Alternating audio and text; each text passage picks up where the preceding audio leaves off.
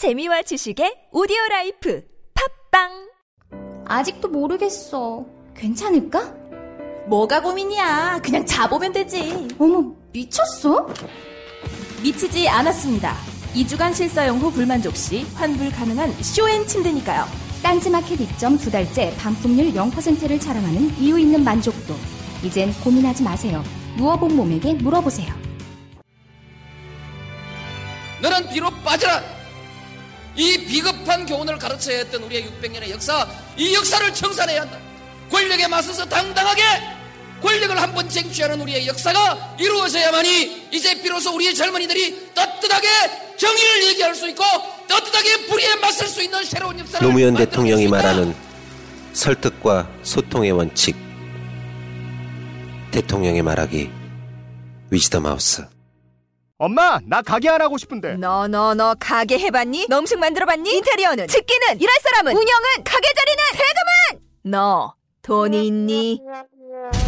나는 요술램프 몬스터 셰프다. 네가 원하는 모든 것을 들어주마. 맛집의 맛을 똑같이 만들어 주실 수 있어요? 맛뿐만 아니라 돈과 청음의 모든 비법을 알려주겠노라. 야하!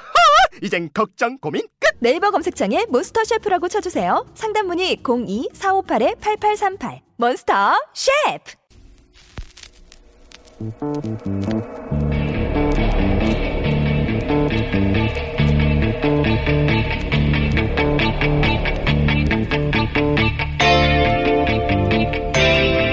안녕하세요. 김호준입니다. 1960년 4.19가 있었습니다. 이승만 대통령이 하야했습니다. 3년 후 군인 박정희는 대통령 박정희가 되었습니다. 1979년 11.6이 있었습니다. 대통령 박정희 사망했습니다. 2년 후 군인 전두환은 대통령 전두환이 되었습니다. 1987년 60이 있었습니다. 전두환 대통령이 물러났습니다. 8개월 후 육사 동기 노태우는 대통령 노태우가 되었습니다. 2016년 11월 12일 내일 다시 한번 수많은 분들이 거리에 나설 겁니다. 정치가 제 기능을 못할 때 우리 국민들은 거리로 나가 새로운 길을 직접 만들었습니다. 동아시아 유일의 자랑스러운 민주화 역사입니다. 하지만 그 과실을 챙긴 건 매번 따로 있었습니다.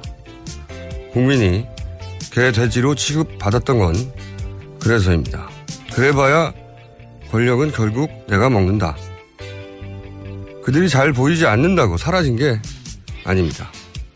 제가 너는 누구냐고 계속 묻는 이유이기도 합니다. 이럴 때일수록 그 역사를 차분하게 되돌아 봐야 합니다. 주말은 거리에서 뵙겠습니다. 김호준 생각이었습니다.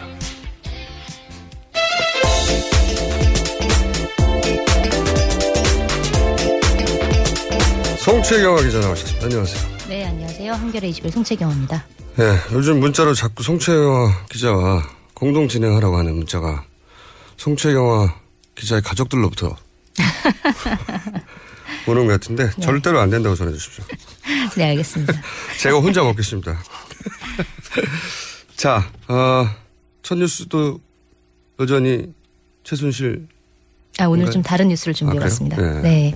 한국과 일본 양측이 9일 서울에서 군사정보보호협정을 체결했는데요. 그 체결에 관한 2차 실무회의를 개최- 개최를 한 건데 사실상 협의를 마무리한 것이다. 이런 분석이 나오고 있고요.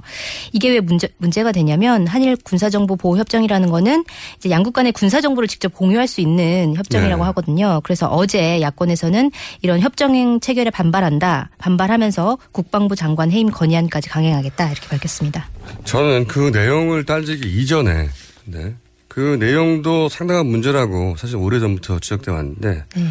내용을 따지기 이전에 서로 이게 우리나라에 유리하다고 하더라도 네. 지금 이 시국에 그렇죠. 여당도 대통령 유고 상황을 하는 상황에 그 내용도 정확하게 밝히지 않고 급하게 진행하는 이유를 알 수가 없다. 전 굉장히 중요한 사안이라고 보는데 어, 이 사안은 저희가 따로 전문가를 모시고 어, 다뤄보기로 하겠습니다. 송채경화 기자 혼자 다룰 수가 없는 상황이다. 죄송합니다. 그래서 저희가 전문가를 찾고 있습니다. 네, 네. 다음 주에 꼭 이 문제를 따로 다루도록 하고 네. 다음 뉴스 전해 주십시오.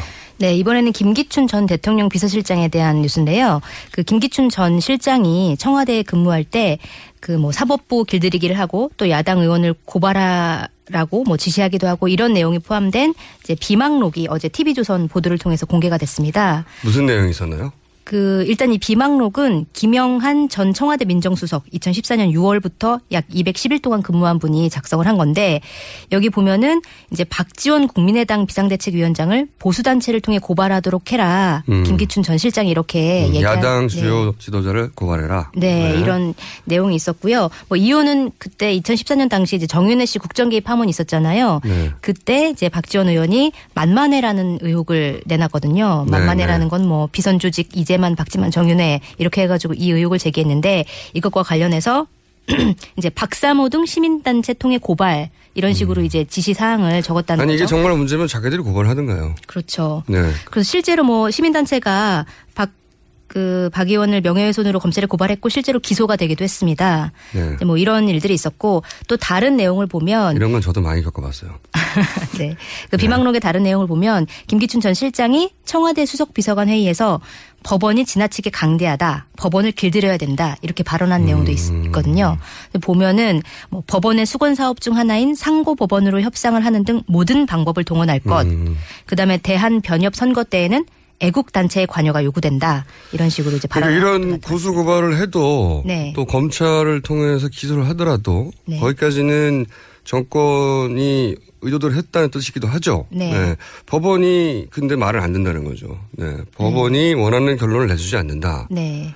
제가 지금 이 방송을 하고 올 수 있는 이유입니다. 네. 그나마 다행이군요. 네.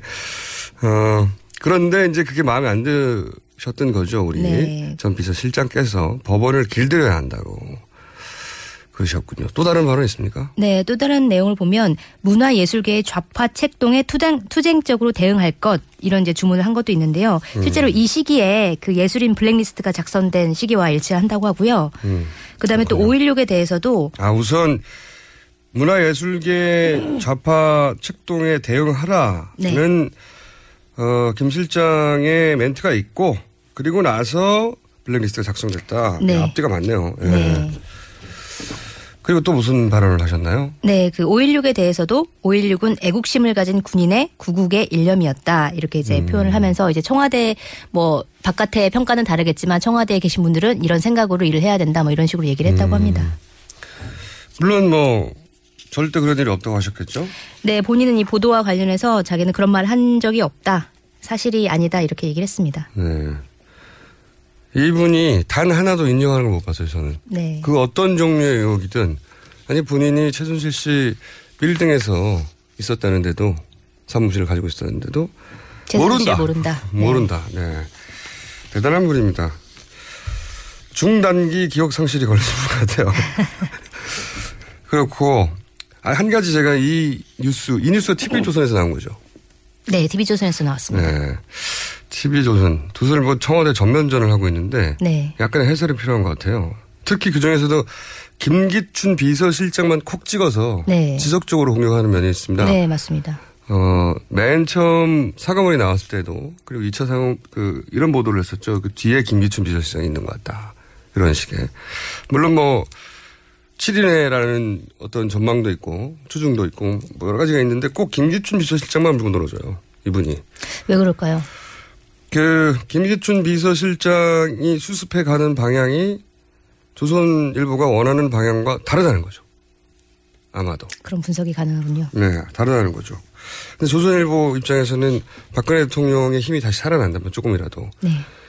큰일 날 정도로 이제는 돌이킬 수 없는 되돌아갈 수 없는 다리를 건넜지 않습니까? 그렇죠. 네. 네. 뭐 최태민 씨와 박근혜 어, 대통령이 남녀 관계라고 주장하는 보도 내용을 수차례 했어요. 네. 네. 도려, 돌이킬 수 없는 다리를 다 폭파시키고 하고 있어요, 지금. 그러니 만약에 박근혜 대통령의 힘이 되살아나면, 어, 조선일보가 대단한 위협을 느끼겠죠. 그렇겠죠. 그래서 이제 김기춘 전 실장에 대한 보도도 이렇게 네. 나오는 것이다. 김기춘 하는군요. 예, 그렇죠. 김기춘 전 비서장은 어쨌든 박근혜 대통령을 보호하고 계속 유지하, 그 힘을 유지하는 방향으로 조처를 해 나가는 걸로 추정됩니다. 네. 그래요. 그러다 보니, 어, 이런 우리가 평상시에는 볼 수 없었던 보도가 계속 나오는 게 아닌가. 이런 해설이 가능합니다. 다음 뉴스 전해주십시오. 네, 알겠습니다.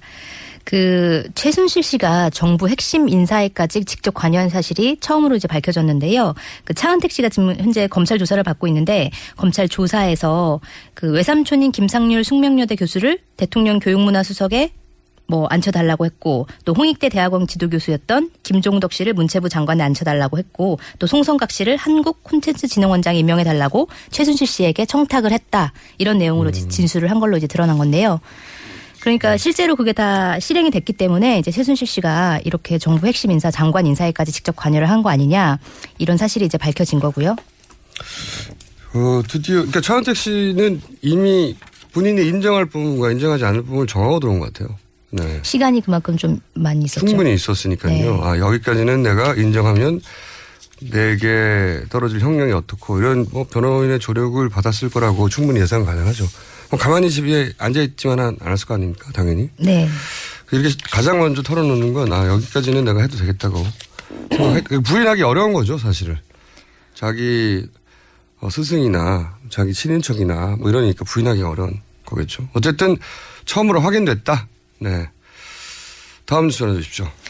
네, 최순실 씨가 자신의 단골 병원인 차병원의 수건 사업이었던 비동결 난자를 이용한 연구에 대해서 규제를 풀어달라 이렇게 정부에 압력을 넣었다는 의혹이 제기된 건데요. 어, 실제로 박근혜 대통령이 규제 개혁 장관 회의에서 어, 이 비동결 난자의 연구 사용을 금지하는 규제를 풀어야 된다 이렇게 직접적으로 발언을 하기로 했고 그다음에 그 이후에 실제로 규제가 풀렸는데요. 그 최순실 씨는 또 이 과정에서 이 규제 푸는 거를 반대하던 보건복지부 담당 과정을 과장을 찍어내기 시기로 경질시켰다 이런 의혹도 이제 받고 있는데요. 담당 과장이 이 비동결 난자 관련된 간담회에서 자기는 이제 반대한다 이런 의견을 표명했고 열흘 뒤에 다른 과장으로 전격적으로 교체가 됐다고 합니다. 네. 꼼꼼합니다. 굉장히 최순실 스타일이네요. 네, 문체부 뭐장 최순실 과장 스타일. 경질한 것도 네. 비슷한 내용인 거죠. 항상 패턴이 똑같네요. 누군가 반대하면 인사권으로 경질시킨 다음에 찬성하는 사람을 그 자리에 꽂고 그 네. 다음에 그 사람을 하여금 어, 그 일을 성사시키도록 진행시키고 네. 매번 그래왔죠. 모든 일에 예. 인사권이 가진 힘을 잘 이해한 것 같아요. 기본적으로. 네. 그리고 그거를 10분 이용했다. 왜냐하면 그 공무원을 임명하고 하는 권한을 대통령이 가지고 있으니까요. 네. 어, 공무원들은 어, 파리 목숨이었던 거죠. 대통령이 가지고 있지 않은 뭐 대기업 총수까지 물러나게 하는 네. 대단한 게 파. 이게. 저- 네. 아마도 어, 전무했고 네. 앞으로도 후무할 것이다. 전무후무란 단어를. 예, 이 최순실 스타일은 정말 전무후무할 것 같습니다. 대통령 뒤에 누군가가 있었던 적은 있지만 대통령이 그 말 그대로 한 적은 없었거든요. 네. 다음 뉴스 전해주십시오. 네, 청와대가 그 최순실 의혹에 대한 검찰 수사가 본격화되기 직전인 지난 10월, 10월 중순에 그 피고발인 신분이었던 차은택 씨를 접촉해서 사건 내용을 파악한 것으로 드러났다. 이런 이제 보도가 나왔는데요. 그러니까 뭐 사건 내용을 파악했다기보다는 뭐 청와대 관계자들이 이제 차 씨와 접촉을 해서 어, 차 씨와 함께 말 맞추기를 한 거 아니냐. 이런 이제 이런 의혹에 그렇겠죠. 대한 거죠. 네. 10월이면 뭐 언론 보도가 벌써 한 달은 된 지점인데 그때 네. 가서야 사건 내용을 파악했겠습니까? 네. 근데 이제 지금 드러나는 것은 10월쯤 연락을 했다는 거네요. 네, 말하자면. 연락을 했다는 거죠. 그 전에도 연락했겠죠.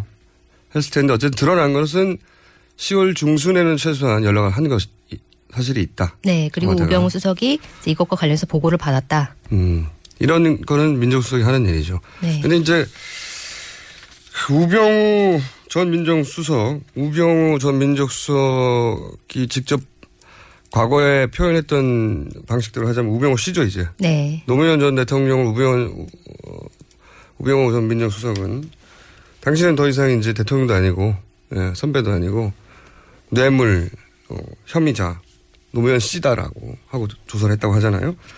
본인도 똑같이 적용하면 또 이제 언론에서는 우병우 씨라고 꼭 불러야 된답니다. 보통은 이제 관례상, 예우상, 전직 직함을 고인사들 붙여주는데, 우병우 씨를 어떻게 검찰이 처리하느냐가 검찰 의지 바로미터죠. 굉장히 중요한 사안이라고 봅니다, 저는. 네. 검찰이 과연 이 사건을 제대로 수사할 의지가 있느냐? 네, 이거와 관련해서 검찰이 어제 이제 우병우 전 민정수석의 집을 압수수색했는데요. 이것도 어쨌든 검찰의 의지를 볼 수 있는 하나의 행동이라고 볼 수 있겠죠. 압수수색한 사진 봤는데 네. 또 빈 박스였던가요? 이게 이제 박스를 들면 말이죠. 네. 다른 나라의 압수수색 사진을 보세요. 압수, 박스를 서류를 집어넣어서 들잖아요. 팔을 굽힐 수가 없어요. 기본적으로 들고 다닐 때 무거워서. 무거워서 펴야 됩니다. 다들 굽히고 나와요. 가볍다는 뜻이죠. 네. 한번 해보세요. 박스에 서류를 담아서 쭉쭉 굽히고 걸어갈 수 있는지. 그리고 어, 지금 언제인데 지금 압수수색을 합니까? 그러니까 혹시 우병우 씨 관련 뉴스도 없나요? 네, 또 하나 있는데요. 그 지난 2014년에 정윤의 문건 유출 사건 관련됐을 때 이제 검찰이 문건 유출자로 지- 지목된 사람을 이제 수사를 하고 있는 와중에 그 청와대 민정비서관실에서 어, 이 피의자에 대한 회유가 있었다 이런 증언이 나온 건데요. 복잡하네요. 뭐 네, 다시 말 다시. 말씀해 주시면 정윤의 문건 유출 네. 정윤의 사건이 있었는데 그때 네, 예, 그 문건을 유출한 당사자 지목된 사람한테 네. 어 민정 비서관 실에서 회유를 했었다. 민정 비서관이 우병우 씨였죠. 네, 예, 그때 이때. 당시에 민정 비서관이 우병우 씨였고요. 그때 회유를 그러니까 뭐- 했다. 뭐라고 네. 회유를 했답니까?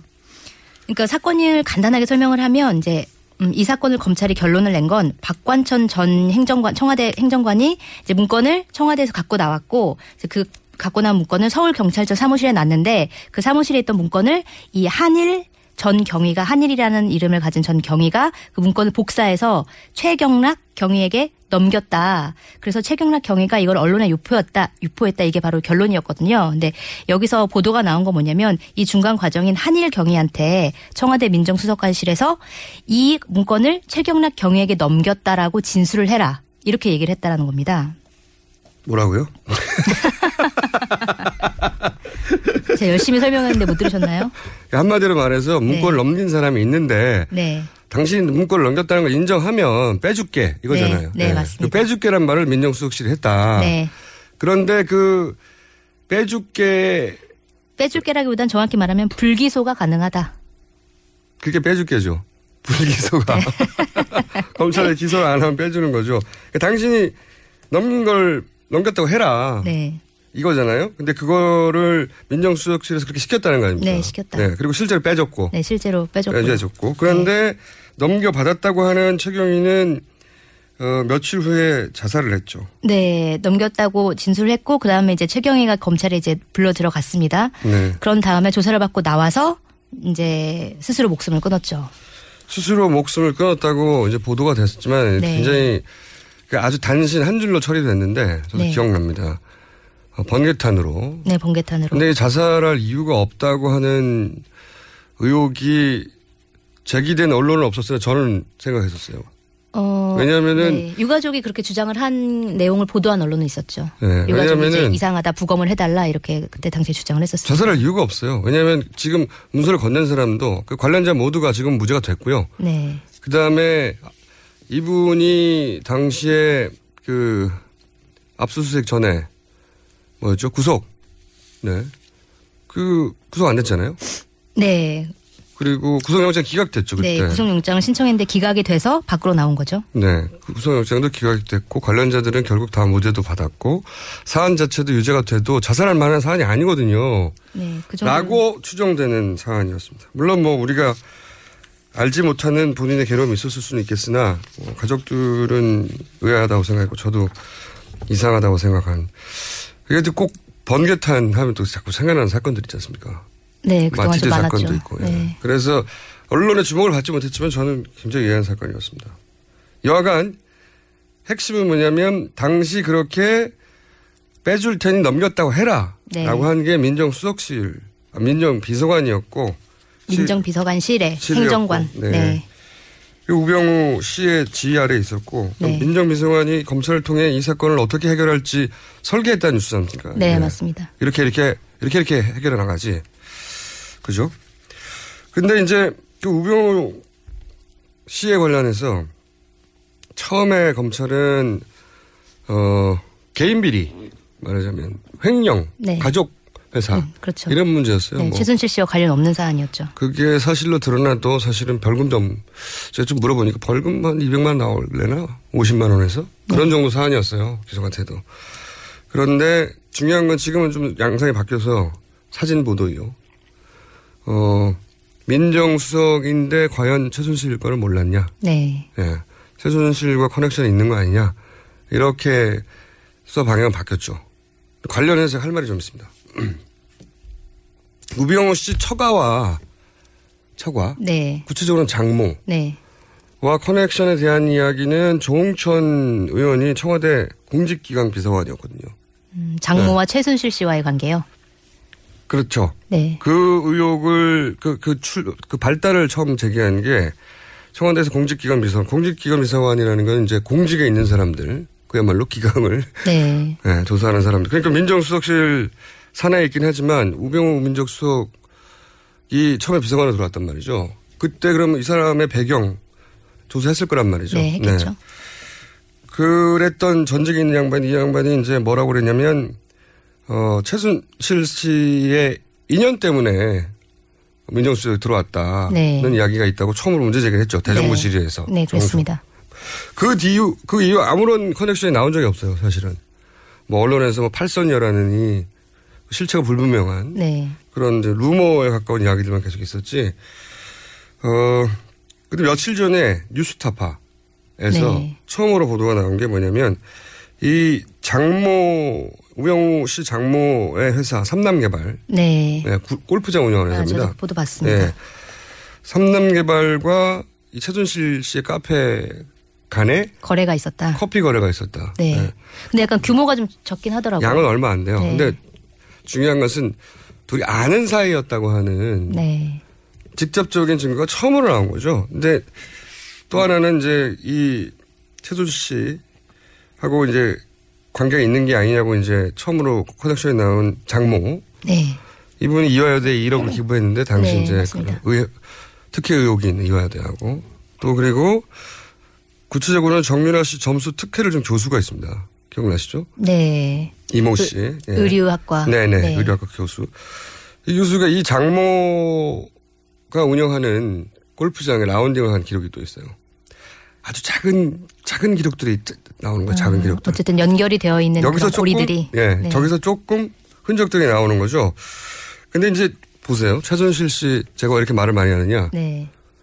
글쎄요, 누가 말리는 사람이 없으니까요. 근데 저는 굉장히 중요한 사건이라고 생각하거든요. 네. 이게 다 바로미터라고 생각해요. 지금 막 뉴스가 쏟아지고 있는데 그 뉴스들은 다 덮이고 잊혀지게 돼 있어요. 근데 이게 정말로 검찰이 수사 의지가 있느냐는 이 사건을 통해서 드러난다고 봅니다. 우병우 관련된 사건. 우병호 씨를 어떻게 수사하느냐. 네. 우병우 씨가 이 모든 걸 몰랐다는 거는 저는 이해가 안 가요. 이런 그 측근 비리, 대통령의 친인척과 측근 비리를 조사하라고 있는 곳이에요, 여기가. 그러니까 아무것도 안 했다는 거는 말도 안 되는 거거든요. 그러니까 알았는데, 어디까지 알았는데 어떻게 묵인해 왔는가. 최순실 게이트를 방조한 셈이 되는 거거든요. 그러니 중요한 일인데, 최순실 씨와 우병우 커넥션이 보이지 않았는데 처음으로 하나가 나왔어요, 하나. 커피 거래. 네. 커피 거래. 찾아보면 몇백만 원 안 됩니다. 네, 한 160만 원 그 정도 되더라고요. 몇백만 원 안 됩니다. 네. 근데 이 카페는 아주 작은 카페예요. 네. 카페 자체를 보자면. 본인들 해명으로는 그 카페가 커피를 싸게 팔아서 샀다. 세상에 카페가 얼마나 많은지 아십니까? 저희가 더 싸게 공부할 수 있어요. 그런데 네. 직접 연결된 유일한 케이스인데 생각해 보시면 최순실 씨하고 최순실 씨 사건의 특징이 뭐냐.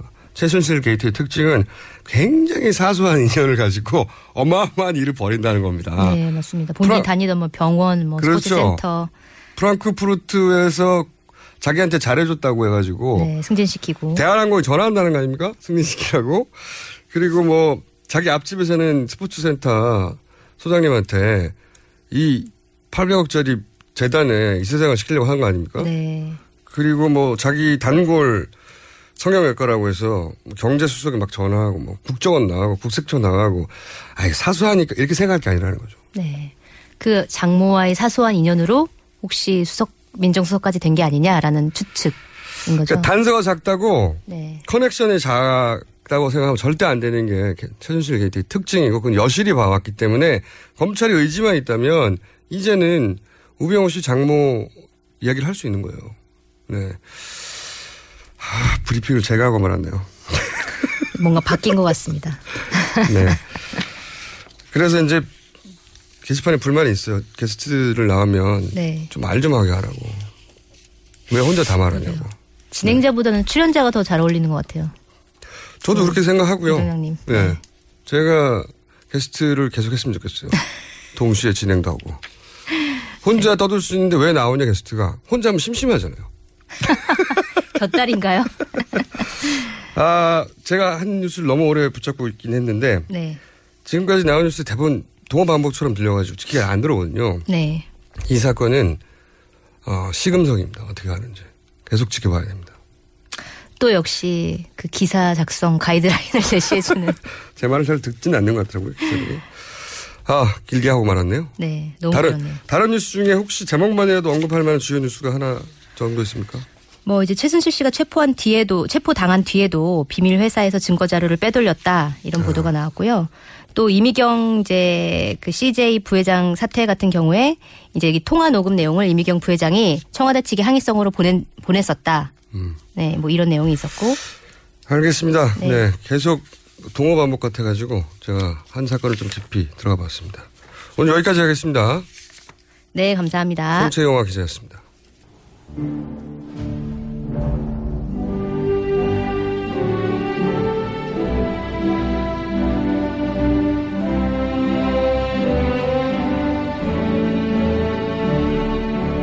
친애하는 국민 여러분 많이 하십니까?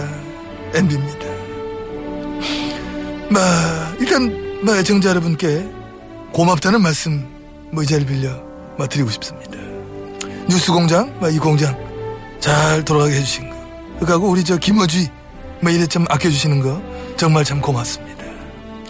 사실 김어주의가 여기 와막 공장 뭐 연다 간다 했을 때 이거 뭐 잘 될 거라 생각하는 사람 뭐 거의 없는 걸로 압니다. 하다못해 뭐 무슨 영매다 무슨 용안무당이다. 이건 뭐 전혀 몰랐다. 누구도 예측을 못했다. 그가지만은 저는 알았습니다. 저 이 MB만큼은 이 뉴스 공장 이거 잘 돌아갈지 저는 확신을 막 가지고 있었다. 왜? 내가 나오잖아 내가. 이 MB가 나, 나잖아 나야. 내가 이렇게 저 한마디 안 거들었어 봐. 공장에 나발이면 아무것도 없지. 김어지 누굽니까? 순전히 이 MB가 어부 키운 캐릭터입니다 내가 걷어먹은 거야. 나 없었어 봐. 어? 이놈아 옛날부터 쭉 행보를 보세요. 얼마나 내를 쪽쪽 빨아먹었는지. 내가 그래서 이래 말랐잖아. 살이 안 쪄 통. 김원주가 있는 한. 근데 김원주 봐봐. 볼따고 살 톡톡 올라. 이거 뭐, 어? 저뭐 수염을 가리지가 있어 그렇지. 얼굴이 어마어마, 머리숱도 엄청 많고 말이야. 저뭐 까만지 안 까만지 구별이 안 갈 줄은 많고. 내 봐. 내 머리도 몇 가지 없어요. 이런 상황에서 내를 빨아먹으면서 큰 이 김원주야말로 너 줄이는 내나 나, 나나 나나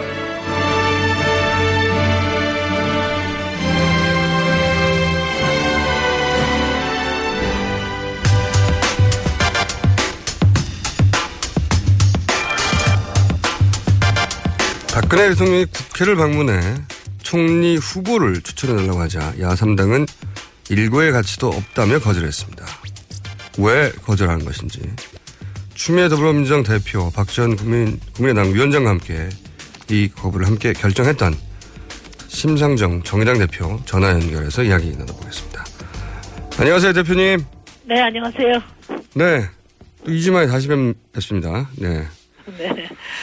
어, 대통령이 직접 의회를 방문해서 총리를 추천해달라고 했는데 그동안 야3당은 이제 김병준 총리 후보 철회해야 한다고 주장하지 않았습니까? 그러면 네. 대통령 제안을 받아들여야 하는 거 아닌가요?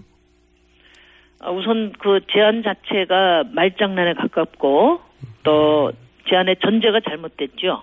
왜 그렇습니까? 어, 그, 뭐, 국회 총리 추천 제안한 것이 뭐 엄청난 그, 어, 결단인 것처럼 이렇게 호도되고 있는데, 네. 에, 국무총리 권한을 규정한 어, 헌법 86조, 87조에 있는 말씀하고 가신 거예요. 그러니까 어떤 내용이 있습니까? 예? 국무총리는 국회 동의를 거쳐서 임명해야 되고요. 네. 또 국무총리는 각 부를 통할한다 이렇게 돼 아, 있고. 통할이라는 예, 예. 용어가 거기서 나오는군요. 국무위원 87조는 국무위원은 국무총리의 제청으로 대통령 임명한다 이렇게 돼 있어요. 네.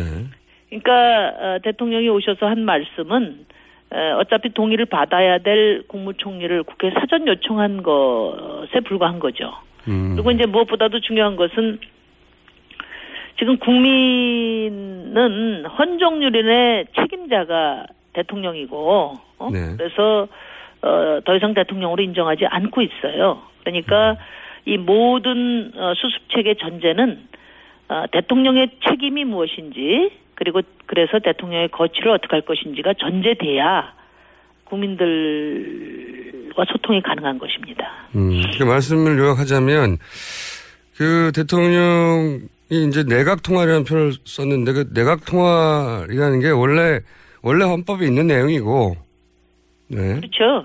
그래서 예. 네. 그러니까 총리가 원래 하던 일을 한다고 말한 이상의 의미가 없다 이런 말씀이시고 네. 네, 그게 아니라 요구했던 것은 대통령 권한을 어, 내려놓아라 이런 요구였는데 그, 거기에 대한 말이 없었다 이런 얘기인가요? 그렇죠. 지금 어, 지난번에 90초, 그 다음에 9분, 어? 시- 이번에 국회 오셔서는 13분 그냥 스치듯 지나가셨는데 네. 오셔서 당신 하고 싶은 말만 딱 하고 갔단 말이에요. 네. 어, 그러니까 거기 그 얘기 대통령이 그 말씀하고 제안하면 할수록 지금 대통령 하야 탄핵에 대한 국민의 요구가 점점 높아지고 있어요. 그 이유는 뭐냐면은 대통령이 지금 어, 국민들에게 하셔야 될 얘기는 내가 뭘 잘못했다 그동안에 에? 그리고 어, 그 대통령으로서의 책임이 뭐다.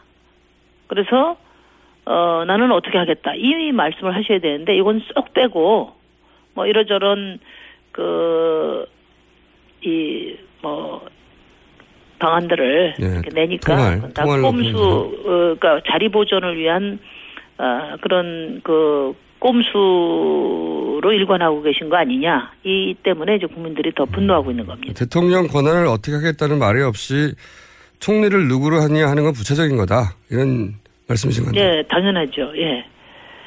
그런데 새누리당에서는 대통령 권한을 다 내어 놓아라 하는 건 예를 들어서 뭐 국군 통수권 이거 다 내놔라 하는 거는 이거 헌법을 부정하는 거다 반헌법적이다 이렇게 얘기합니다.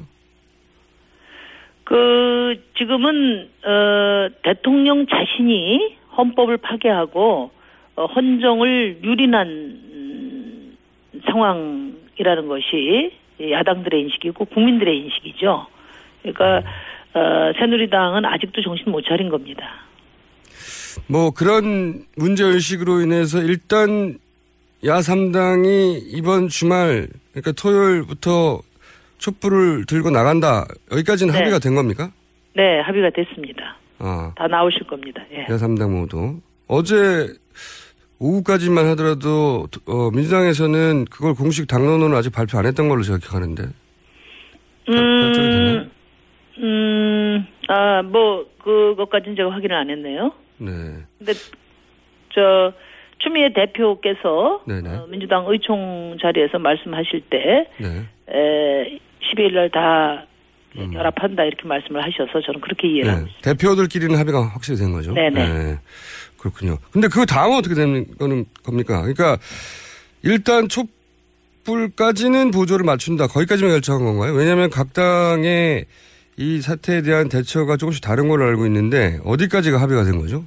네, 그러니까 이제 그 이후 해법에 대해서는 10일 이후에 다시 만나자 이렇게 음. 아하. 네. 돼 있고요. 지금 어, 해법과 관련해서는 좀 의견 차이가 있습니다. 어떻게 그러니까, 의견 차이가 있습니까? 예. 어, 한마디로 말하면은 네. 어, 박근혜 대통령 동고 내각이냐 네.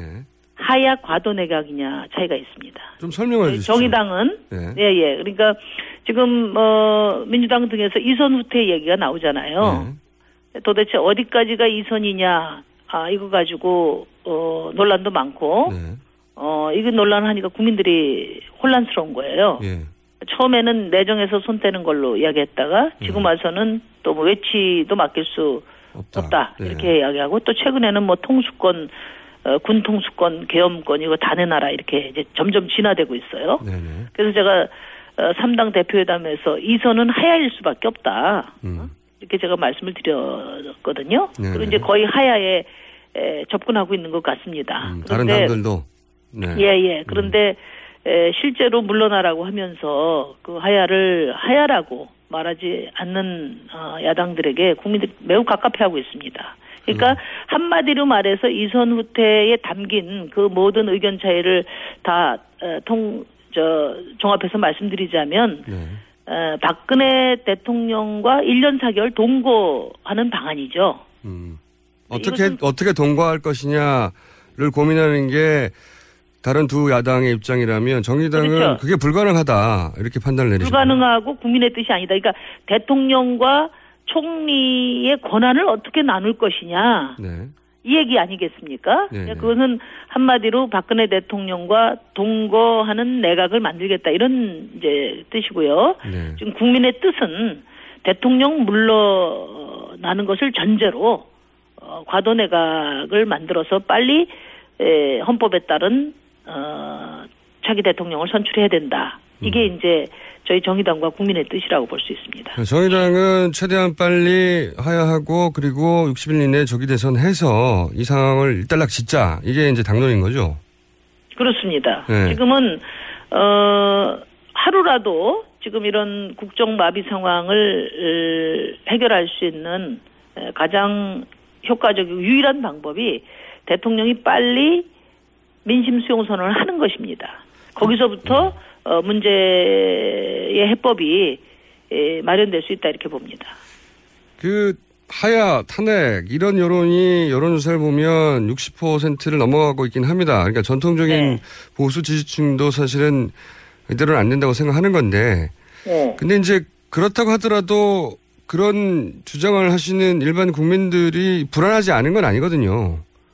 확실히 네, 그런 그렇죠. 주장을 하고 있지만 불안하죠. 예 네. 불안 불안합니다. 왜냐하면 가보지 않은 길이어서 네. 정 예, 타야를 공식 당론으로 한 정의당 입장에서는 그 불안해하는 국민들에게는 뭐라고 하시겠습니까? 그러니까 어, 지금 대통령이 이 상태로 계속 자리를 유지하고 있는 것이 에, 대한민국의 위기를 재촉하는 핵심 요인이라고 보는 겁니다. 오히려? 한번 네. 한번 보세요. 지금 공무원들 다 고- 국민들 그 신뢰는 다 무너졌고 그다음에 공무원들 영이 쓰지 않습니다. 지금 국회에 에, 오는 공무원들 그 상임위에서 보면은 예. 어, 대부분 공무원들이 다 하늘을 보고, 있, 저, 위로 쳐다보고 있거나 눈 감고 있어요. 음. 그리고 지금 세계적으로도, 어, 대통령이, 예, 조롱거리가 되고 있단 말이에요. 이런 상황에서, 어, 완전히 통치 능력을 상실한 상태인데, 이 상태를 하루라도 더 연장하는 것이, 예, 가장 위험한 상태라고 저희는 보는 겁니다. 그런데 저희가 이제 즉각 하야하면은 바로 60일 만에 대선을 치러야 되니까 이게 그 현실적으로 가능하냐 이런 제기를 하는데 네. 저희가 말씀드리는 건 질서 있는 하야를 말씀드리는 거예요. 그러니까 대통령의 하야 선언과 아, 사임 시기가 반드시 일치할 필요는 없다고 봅니다. 음. 그러니까 지금 중요한 것은 국민이 물러나라는 이 민심을 대통령이 다 받아들이겠다. 어, 하야 민심 수용 선언을 하고 내가 내려갈 테니 국회에서 어 과도 내각을 구성해 주시오. 그리고 그 과도 내각에서 어 위기 관리와 다음 대선 준비 일정들을 마련하면 에 권력 이양에 전폭적으로 내가 협력하겠소. 이 선언을 국민과 함께 받아내는 것. 이것이 지금 사태 수습의 가장 어, 그 중요한 출발점이라고 보는 거거든요. 선언을 먼저 하고 시점은 이제 정해 나가자 이런 말씀이시네요. 간단하게 요약하면. 그렇죠. 네. 그 국민들이 물러나라고 했기 때문에 앞으로 난 물러나겠고 그 권력 이양 과정에서도 이양 과정에도 전폭적으로 협력하겠어. 이 예, 말씀을 대통령이 하도록 어, 만드는 것이 지금 야당의 책임이라고 보는 겁니다. 근데 이제 지금 그 친박 지도부의 대응으로 봐서나 예를 들어서 뭐 네. 트럼프 당선으로 불확실하니까 빨리 국정을 정상화해야 한다거나 또는 야당이 국정을 파탄시키고 있다고 반격을 나서는 거 봐서는 사실 대통령 하야의 뜻이 어 전혀 없는 것 같아요. 그러니까 더군다나 거부하면 대통령 본인이 거부하면 어떤 법률로도 하야를 강제할 수 없지 않습니까? 그러니까 지금으로 봐서는 대통령 본인도 또 친박 세력도 그럴 생각이 없는 것 같은데 거부하면 네. 계속 어떻게 합니까? 네, 그걸 대통령의 뜻에 에, 대통령의 처분만 바라고 있으면 여소야대를 만들어준 국민의 뜻을 을 제대로 받들지 못하는 거죠. 그러니까 지금 대통령을 의지 대통령이 에, 민심을 수용하도록 하는 데는 두 가지가 있는데요. 지금 아직 대통령은 힘이 세셔요. 아직도 어, 법률적으로 권한 다 가지고 예, 있죠, 예, 아직도. 예. 네. 권한도 갖고 있고 또 의지도 어, 뭐 조금도 변한 게 없습니다. 그런데 대통령이 의지하는 첫 번째가 지금 하나는 검찰력이고 검찰이고 하나는 야당이에요. 그러니까 첫 번째 검찰 부분은 여당을 잘못 말씀, 마신 거 아니에요? 대통령이 의지하는 야당 야당 야당 대통령이 야당을 의지한다고요? 네, 의지한다는 게 아니라 예. 대통령이 지금 에, 버티는 힘이 이두 네. 가지라고 봅니다. 아, 오히려 야당 덕분에 버틴다고 보세요? 첫째는 이제 검찰 부분은 지금 어, 최재경 씨를 민정수석으로 임명하면서 네. 검찰력은 에, 확고하게 가져가겠다는 의지를 밝혔지 않습니까? 네네. 사실상 그런 거고 또 그 검찰이 에, 그 뜻에 부합해서 대통령 임기 보존을 위한 그런 정치 검찰로서의 역할을 에, 잘 그, 해주기를 기대하는 거죠. 그 다음에 또 하나는 야당이 에, 민심의 편에 대해서 확고한 단일한 수습안을 가지고 아하. 어, 압박을 하지 않고 어, 대통령과 국민 사이에서 지금 서성거리면서 어, 또 다른 어떤 타협책을 가지고 많은 혼란에 지금 쌓여 있습니다. 민주당과 국민의당의 똑부러지지 못한 태도가 오히려 대통령을 버티게 하는 힘이 원천이다 이렇게 보시는 거군요. 그래서 저는 빨리 국, 국민 야당이 임명하는 특검을로 지금 검찰권을 대체하고 네. 어? 그리고 야당들이 국민과 함께 스크럼을 짜고 민심을 수용하도록 압박하면 저는 어, 버틸 재간이 없, 없지 않겠습니까? 그래도 버티면 어떻게 합니까? 강제할 수단이 없는데 그래- 그 다음 수순은 뭐죠? 그래도 버티면은 헌법에 규정된 헌정 수호 절차를 밟아야죠. 탄핵을 그러니까 말씀하시는 건가요? 네. 아니, 근데- 그렇죠. 네. 당연하죠. 탄핵을 하야 왜- 과도 예. 하야 과도 내각 방안은 이제 박근혜 대통령이 최소한 양심과 애국심이 있다는 전제인데 그렇지 않다면 뭐 어, 헌법에 규정된 헌정 수호 절차가 탄핵 소추죠. 그런데 탄핵 절차는 이제 3분의 2가 찬성해야 되는데 국회에서 야당만으로는 안 되지 않습니까? 그 저는 어, 그 이번에는 탄핵 요건이 너무나 분명한 만큼 어, 뭐 강성 친박을 제외하고 어, 새누리당 의원들이 대통령과 함께 죽는 길을 선택하지는 않을 거라고 생각합니다. 어, 그리고 헌재에서도 어, 이 탄핵 요건이 너무 법률적으로 분명하니까 탄핵될 것으로 봅니다. 그래서 그게, 예. 어, 탄핵 소추 돌입 시간이 저는 멀지 않았다고 생각해요. 대통령이 빨리 결단해야 하고요. 어, 대통령이 민심 거역 에, 자리 보전 의사가 확고해진다면 국회가 헌법에 따라 단호히 탄핵 절차에 들어가야 된다고 봅니다. 그 소위 새누리당에서 비박 쪽은 탄핵 절차에 동의할 것이다 이렇게 예상하시는 거군요. 아니 지금 그 오히려 어 새누리당 또 보수 일각에서 어 헌법에 따라 해라 탄핵해라 차라리 이렇게 네, 그런 말을 하고 있죠. 많지 않습니까? 예. 네네. 근데 또 정작 탄핵 절차에 들어가면 뭐랄까요. 지금은 대선 기간이어서 서로 이합 집산이 있고 정치적 거래가 활발한 시기라 뭐 탄핵을 동의해 줄 테니 대신 뭐 이렇게 해달라는 요구가 반드시 있을 것 같은데 뒷거래가 그러다 보면 뭐 예를 들어 개헌에 동의해 달라든지 내각제를 같이 가자든지 그러니까 탄핵이 탄핵만으로 끝나는 게 아니라 대선까지 바라본 정치적 수순이어서 이게 우리가 생각하듯이 아주 깔끔하게 진행될까요?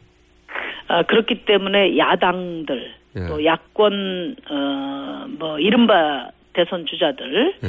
네, 저는 책임이 매우 크다고 봅니다. 지금 중요한 것은 네. 이, 이 국정 마비 상태를 통치불능의 식물 대통령으로 1년 반을 맡겨도 돈 좋은지, 그래도 대한민국이, 에, 온전할 수 있는지, 이 질문에 우리 모두 답해야 합니다. 그 알겠습니다. 질문에 답한 다음에, 에, 해법을 에, 찾아가야 된다고 보고요. 네. 지금 보수 원로들조차도 어제 보도 보니까 국가를 생각한다면은 조기 퇴진만이 유일한 해법이다 이렇게 이야기를 다 하고 있어요. 보수 진영에서도 그렇기 그런 얘기 많이 나옵니다. 예, 예. 예, 예. 그렇기 때문에 에, 진정 나라를 이끌어 보겠다는 지도자들이라면 저는 사심을 버려야 된다고 봅니다. 알겠습니다. 그러니까 대통령도 야당도 대선 주자들도 다 결단의 시기다. 이걸 잘 어, 이 결단을 잘해야 되는 시기다 이런 말씀이네요. 네. 네.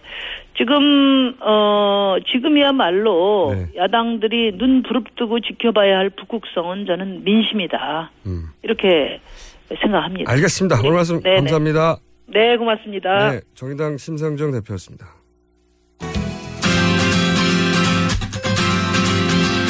네, 송재경화 기자가 본인이 내일 거리에서 생중계한다는 사실 좀 전해달라고 하고 나왔습니다. 비밀입니다. 3부에서 다시 뵙겠습니다.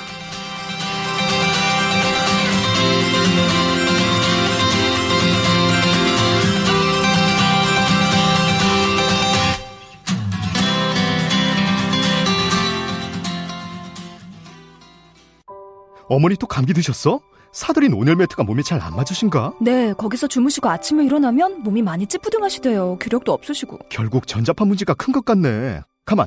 우리 회사 김대리가 요번에 온열 침대를 샀는데 유지비도 저렴하고 밑에 열선이 없어 전자파가 아예 제로라던데? 정말요? 침대 이름이 뭐래요? 김대리가 구매한 침대는 다존 군불 침대입니다. 기분 좋은 따뜻함 군불 침대. 구매 문의는 022245-3531, 022245-3531. 태산이 높다 하되 하늘 아래 메이로다. 오르고 또 오르면 못 오를 리 없건만은 사람이 제 안이 오르고 뇌만 높다 하나니 영어가 어려운들 하늘 아래 말이로다. 백일 좀3 듣고도 들으면 안 들으리 없건만은 사람이 제 안이 듣고 영어 탐만 하나니. 한국 최고의 외국어 라디오 방송 TBS EFM 101.3 Korea's number one foreign language station, TBS EFM 101.3.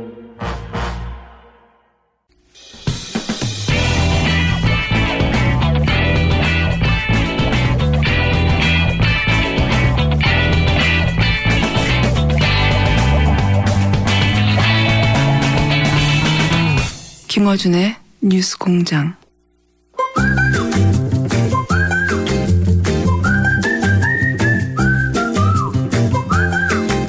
네.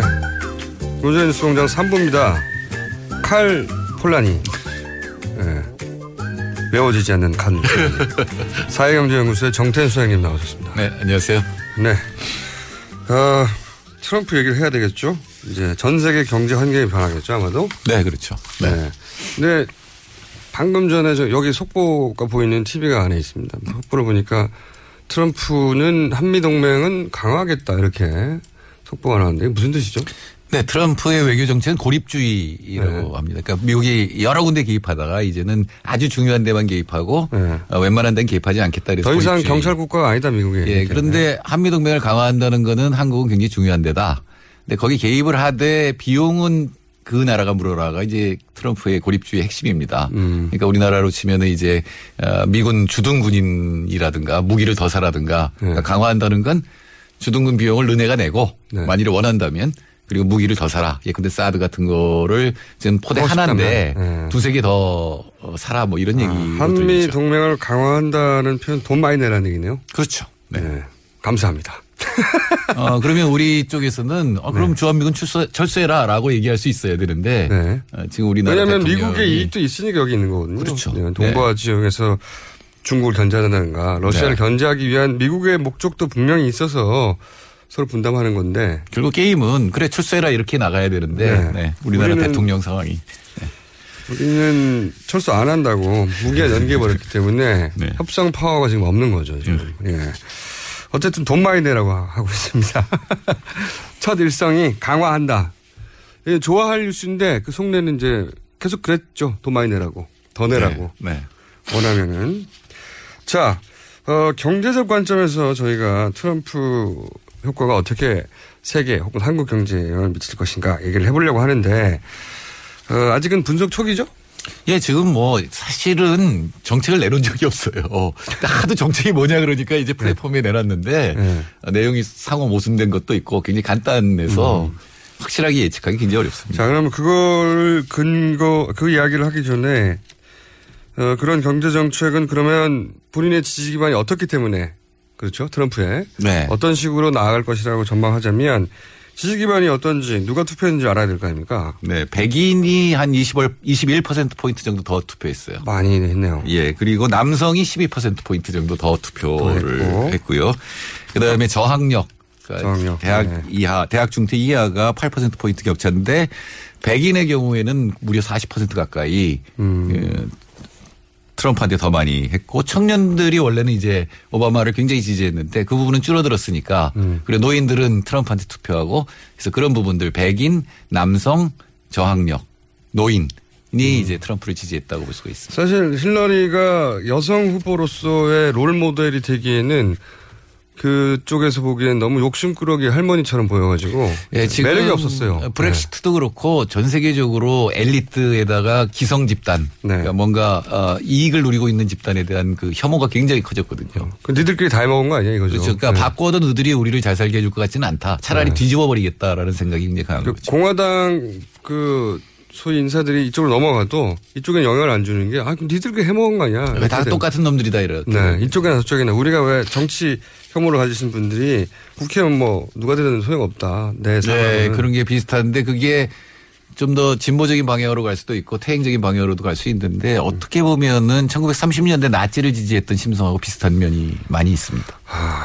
저도 유사하게 생각하는데 사실 이 이런 주장들, 이런 이야기들은 진작에 남북 미국 남북 전쟁 시대에 백인 우월주의자들 KKK단이 주장했던 거하고 그대로 유사한 내용이거든요, 이게. 그렇죠. 예. 네. 그게 이제 유색 인종으로 확대됐을 뿐 그거를 가장 미디어 시대에 맞게 잘 유포한 게 이제 그러니까 한 지금 트럼프인 40년간 불평등이 계속 확대됐거든요. 네.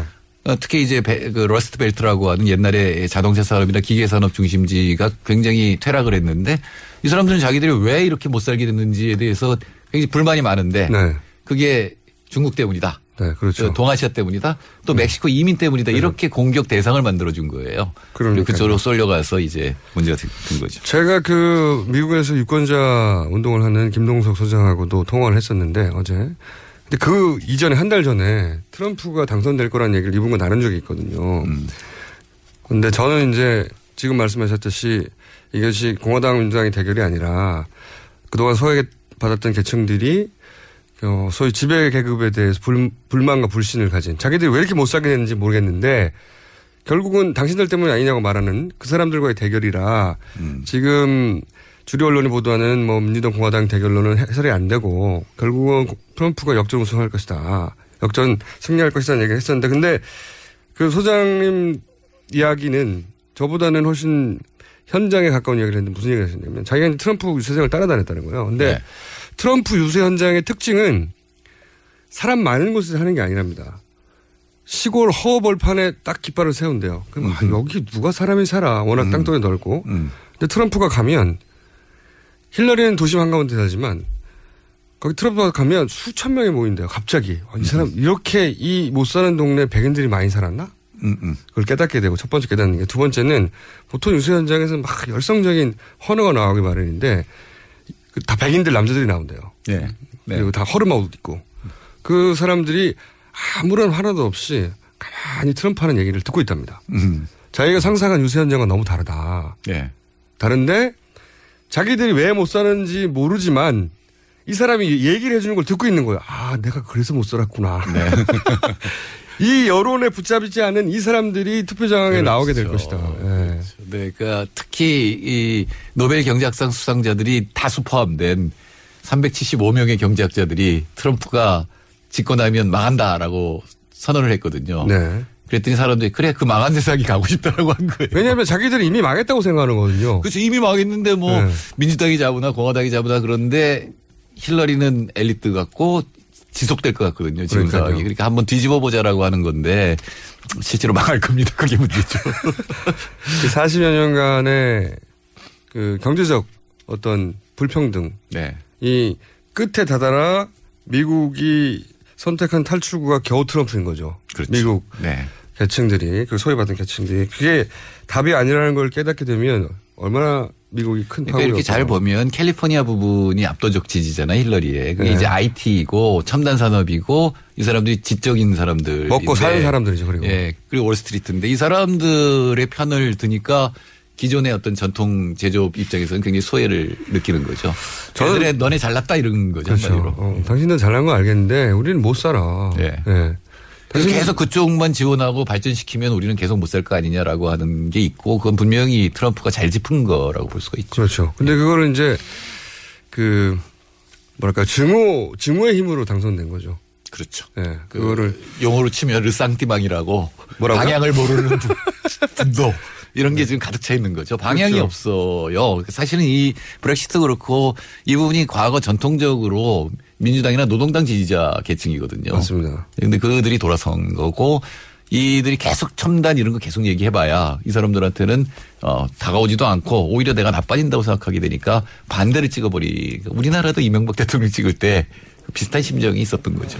그런데 그 이 사람들이 이제 다 사- 사기를 당한 거란 말이죠. 그러니까 예를 들어서 미국이 못 사는 걸 멕시코 때문이라고 말해버리고 예. 간단합니다. 일단 복잡한 경제적인 설명 없이 간단하게 이해되니까 그런가 보다 하고 달려갔는데 이제 그 거짓말을 유지시키려면 또 다른 거짓말을 해야 되잖아요. 계속해서. 음, 거짓말이 아니라 실제로 정책을 쓸 수 있는 게 있죠. 예를 들어 중국 때문에 우리가 그런다 그래서 실제로 그렇게 하기 굉장히 어렵겠지만 중국 수입품에 대해서 관세를 45%까지 올리겠다고 지금 주장했거든요. 아, 그렇군요. 그럼 대중 중국하고 미국은 굉장히 마찰이 심해질 가능성이 높습니다. 100%입니다. 그러니까 그 거짓말을 사실로 만들기 위한 작업을 할 거라는 거죠. 제 말은. 네, 근데 그거 중에 제일 쉬운 게 뭐냐면 외국에 대해서 압력을 가하는 거죠. 그 중에서 이제 우리 같은 경우에는 한미동맹 유지하려면 돈 많이 내라는 거고요. 예, 동아시아가 타겟이고 왜냐면 동아시아 쪽의 수출이 어마어마하거든요. 우리나라도 미국 무역 흑자가 한 280억 달러 돼요. 우리나라 전체 흑자가 한 1,050달러인데 50억 달러인데 미국의 수출은 10% 정도 하는데 흑자는 30%예요. 아, 그렇구나. 그럼 이제 이거 환율 조작했다고 이제 주장할 거고 환율 지금 관찰 대상국이거든요. 네. 그러니까 무역 수지 저- 어, 경상 수지 흑자가 GDP의 6% 이상이면 이제 대상국인데 우리나라는 9%거든요. 어, 그러니까 우리나라 환율이 그러니까 우리나라 돈의 가치가 올라갈 수 있겠군요. 그렇게 그렇죠. 그렇게 들으면 좋게 들리는데 수출에는 나쁜 수출은 나쁜 거죠. 건데 이제 일단 1년간 유예 기간을 주고 시정이라. 근데 안 시정하면 어, 환율 슈퍼 301조라는 게 있어요. 뭡니까? 슈퍼 301조라는 건 뭐냐면은 덤핑이라든가 이런 불공정 아. 무역을 했을 때 그거에 대해서 보복을 하는데 징벌적인 예, 모든 상품에 다 할 수 있는 거예요. 아무 상품이나. 아, 그러니까 이제 징벌적인 관세로 우리 상품들이 수출되는데 너무 비싸서 안 팔리니까 그러니까 수출 너무 싸서 미국이 손해를 보니까 그렇죠. 그걸 올리든가 안 올리면 관세를 그만큼 때리겠다는 거죠. 아. 근데 환율 슈퍼 301조 뭐냐면 네. 가령 지금 미국이 생각하기에 한국이 1달러에 1,000원이어야 되는데 지금 1,300원이다. 그것 때문에 미국이 지금 어 100억 달러의 손해를 본다 그러면 그 100억 달러만큼 보복 관세를 물리는 거죠. 아. 이거 완전히 이거는 깡패 국가입니다. 트럼프는 그렇게 할 것 같아요. 아니 그 그게 이제 트럼프의 무- 무서운 점이에요. 그러니까 상대가 미친놈이라고 어, 미친놈이라고 생각하고 우리는 굴복해야 되거든요. 아니 힘이 세니까요. 어떻게 합니까? 그쪽에서 그렇게 나와버리면 예를 들어서 우리나라한테만 그렇게 하는 게 아니라 애플 네. 애플이 이제 해외 공장이 있는데 그 공장 닫고 들어오라는 거 아닙니까 지금? 그러니까 해외 공장에서 얻은 이익에 대해서 네. 세금을 물렸는데 여태까지 유예했거든요. 안 걷었거든요. 네. 근데 그거 걷겠다는 거거든요. 그러니까 돌아오라는 거죠. 예, 10%로 깎아줄 테니까 돌아와라. 이렇게 지금 주장하고 있는 거죠. 그 공장도 다 미국에서 짓고 어, 이 블랙리스트도 있어요. 그 트럼프 보면 블랙리스트 작성을 되게 좋아하나 봐요. 예전에 유세 기간에도 언론 언론 기관 그 블랙리스트를 작성해서 계속 트위터에서 알렸거든요. 네. 미국에 있는 거의 모든 언론 기관이 답니다. 블랙리스트가. 그러니까 방향은 다르지만 사실은 트럼프가 굉장히 오랫동안 언론인 생활을 했잖아요. 총수하고 비슷한 면이. 연예인이었죠. 그 비슷하게 저는. 지식인이요. 그, 그래서 이 뭐랄까요. 이 트럼프가 하는 행동을 보면 굉장히 영리, 영악이 더 맞겠네요. 영악한데 대단히 이기적이고 네. 네, 유화적이고 또 마초적이고 그러다 보면 이, 이 끊임없이 복수를 얘기했어요. 심지어는 대선 후보 토론, 토론 때도 당, 그 상대방 힐러리 보고 당신 내가 내가 대통령 되면 검찰 시켜가지고 조사시켜 감옥 보낸다는 식으로 얘기하는. 그러니까 이게 무슨 지도자 전체를 아우르는 이런 거는 웃긴다. 내가 지금 힘든데 그런 게 어딨어. 우리는 보복하겠다라는 거거든요. 네. 실제로 할 거라는 거를 상대방이 그렇게 느끼면 네. 불복할 수가 있겠죠. 아, 그럼 결국은 중국입니다. 어, 가장 큰 불복하지 않을 나라 중국이. 중국은 이미 힘이 커졌으니까. 하지만 우리는 그 정도까지 힘이 크지 않지 않습니까? 그러니까. 어, 우리나라 리더라면은 중국하고 공조하면서 동아시아가 공조하면서 어떻게 미국에 대응할 것이냐를 생각해야 되는데 그러니까요. 이제 편먹기를 다시 해야 돼요. 그러니까 어떡합니까? 그러니까 빨리 지도자를 바꾸자는 거죠. 지금 지금 저 더 중요한 건 외치예요. 지금 이 트럼프가 이렇게 나오는데 아직 취임 안 했지만 갖다 선물을 안길 가능성이 굉장히 높거든요. 특히 TPP 문제라든가 한미 FTA 재협상 문제라든가 이런 거에 대해서 굉장히 굴복해 버릴 가능성이 높거든요. 가장 큰 문제는 자동차 네. 그리고 농산물입니다. 그, 그런 협상들이 이제 앞으로 계속 벌어질 텐데, 연쇄적으로. 네. 그것도 앞으로 1년 이내에 대부분 벌어질 것 같은데. 그렇죠. 가장 힘이 셀 때. 예, 빨리 성과를 내야 되니까 네. 그리고 성과가 가장 빨리 나는 건 뭐냐면 대외 관계거든요. 얘들이 굴복했다는 걸 보여주는 거거든요. 그리고 언론에서 이제 트럼프가 박근혜 대통령에게 전화해서 화기애애했다고 하는데, 그럼 뭐 화를 냅니까? 화기애애하죠, 처음에. 근데 그거를 이제 큰 뉴스라고 이제 계속 속보로 내버렸는데, 그 뉴스 나올 때 아베는 만난다고. 예, 예, 예. 우리는 아우 전화할 때 화기애애했다고 뉴스를 내보내고 아베는 만난다고. 이 차원이 다른 거죠. 아니 저는 그건 다행이라고 생각해요. 만나면 더 큰 일이죠. 트럼프 입장에서 웬 떡이냐 였거든요. 아, 듣고 보니 그러네요. 아, 설득돼 버렸네. 네. 전화 통화만 하는 게 낫겠네요. 네. 감사합니다. 전화 통화를 해가지고. 이게 외교, 이런 외교를 일본도 지금 급한, 급한 거군요. 야, 저 사람이 전면적인 근데. 일본 경우는요. 네. 일본이 지금 재무장을 지금 하고 싶어 하잖아요. 네. 그리고 미국은 동아시아에 들어가는 주둔비를 줄이고 싶잖아요. 그러니까 얼마나 네. 좋아요. 이게 맞아떨어지기 때문에 그러니까 일본이 군사화하고 거기에 투자하는 거는 곧 미국의 비용이 줄어드는 거거든요. 중국을 견제하는 비용이. 그러니까 이쪽은 맞아떨어지는 부분이 있는데 네. 그러니까 빨리 만나려고. 예, 예. 그래서 아마도 어 중국에 대한 어떤 대응책을 만들 겁니다. 둘이서 만나서. 아, 또 제가 그 답답했던 것은 우리 정부의 대응이 궁금하니까 지금 예- 도저히 예상치 못했던 일이 벌어졌으니까. 근데 정부는 시나리오가 있었어야 하는 것이고, 그죠? 당연히. 이런 일도 있고 저런 일도 벌어질 수 있고. 그래서 이제 그 외교부에도 묻고 기자들이 물었단 말이죠. 그랬더니 답변이 뭐냐면 오바마 행정부가 아직 남았기 때문에 우리는 오바마 행정부를 파트너로 삼으면 된다라고 하는데 이게 말도 안 되는 소리죠. 우리 저기 정부는 그게 없잖아요. 누가 사령탑인지가 없잖아요. NSC가 자기가 사령탑 아니라고 주장하고 있고. 컨트롤타워 아니라고 하니까. 그리고 대통령은 잠적하기 일쑤고. 자, 그러면 이제 우리 한국의 영향으로 예를 들어서 FTA 뭐 재협상은 당연히 하겠네요. 그래서 네. 네. 할 거고 특히 이제 자동차라든가 이런 관, 자동차 관세를 올린다든가 그다음 또 하나가 문제가 되는 게 무역 구제라는 게 있어요. 이건 뭐냐면은 보복하는 거거든요. 어, 보복, 보복. 예, 예, 덤핑에 대한 보복 이런 것들이 지금보다도 훨씬 더 강화될 가능성이. 트럼프는 보복의 화신이에요. 블랙리스트, 예. 보복 이 단어를 끊임없이 주장합니다. 그러니까 우리 네. 정부는 지금 한국이 굉장히 불리하게 맺은 게 지적재산권 서비스 투자 이런 부분이거든요. 그러니까 이 부분을 가지고 완화시켜주지 않으면 아, 못 들어주겠다라고 음. 대응을 하고 트럼프가 화내면서 그럼 폐기하자. 그럼 yes를 해야 되는데. 네. 비즈니스 deal에 또 강하거든요. 다른 거는 아. 예. 지금 모르겠, 몰라도. 제일 문제가 되는 데는 물론 농민들은 언제나 문제였지만 현대자동차입니다. 아 그렇구나. 예, 그 미- 한국 정부가 노무현 정부가 자기들이 FTA 했을 때 제일 잘한 게 자동차라고 선전을 했고. 네, 그래서 미국 사실은 자동차 제조업체들도 그 FTA에 반대했었죠. 예, 한 번 재협상을 했잖아요. 네. 근데 이거를 이제 더 이제 불리하게 뒤집겠죠. 예, 할 가능성이 굉장히 높습니다. 그러면 우리 내년에 성장률은 굉장히 타격을 받을 수도 있겠네요. 근데 사실 미국의 수출은 10%인데 우리가 우회 수출들이 있거든요. 중국의 수출을 위해서 중국 제품이 들어가는 게 있는데 만약에 중국 제품이 45%를 때려버리면 네. 그것도 막히니까. 예, 우리 부품 중국 부품 수출이 오히려 줄어들어서 타격이 있을 수 있습니다. 타격이. 아, 우리가 예상 지금 쉽게 알지 못하는 것 중에 또 그 변화가 있을 게 뭐가 있을까요? 뭐 보호주의다, 미국의 예, 제일 큰 거는 미국이 이제 사실 미국이 그 화석연료 매장량이 세계 1위거든요. 석탄이라든가 시일가스라든가 그다음에 석유 이런 것들 안 퍼내고 있잖아요. 예, 그걸 퍼내겠다는 거죠.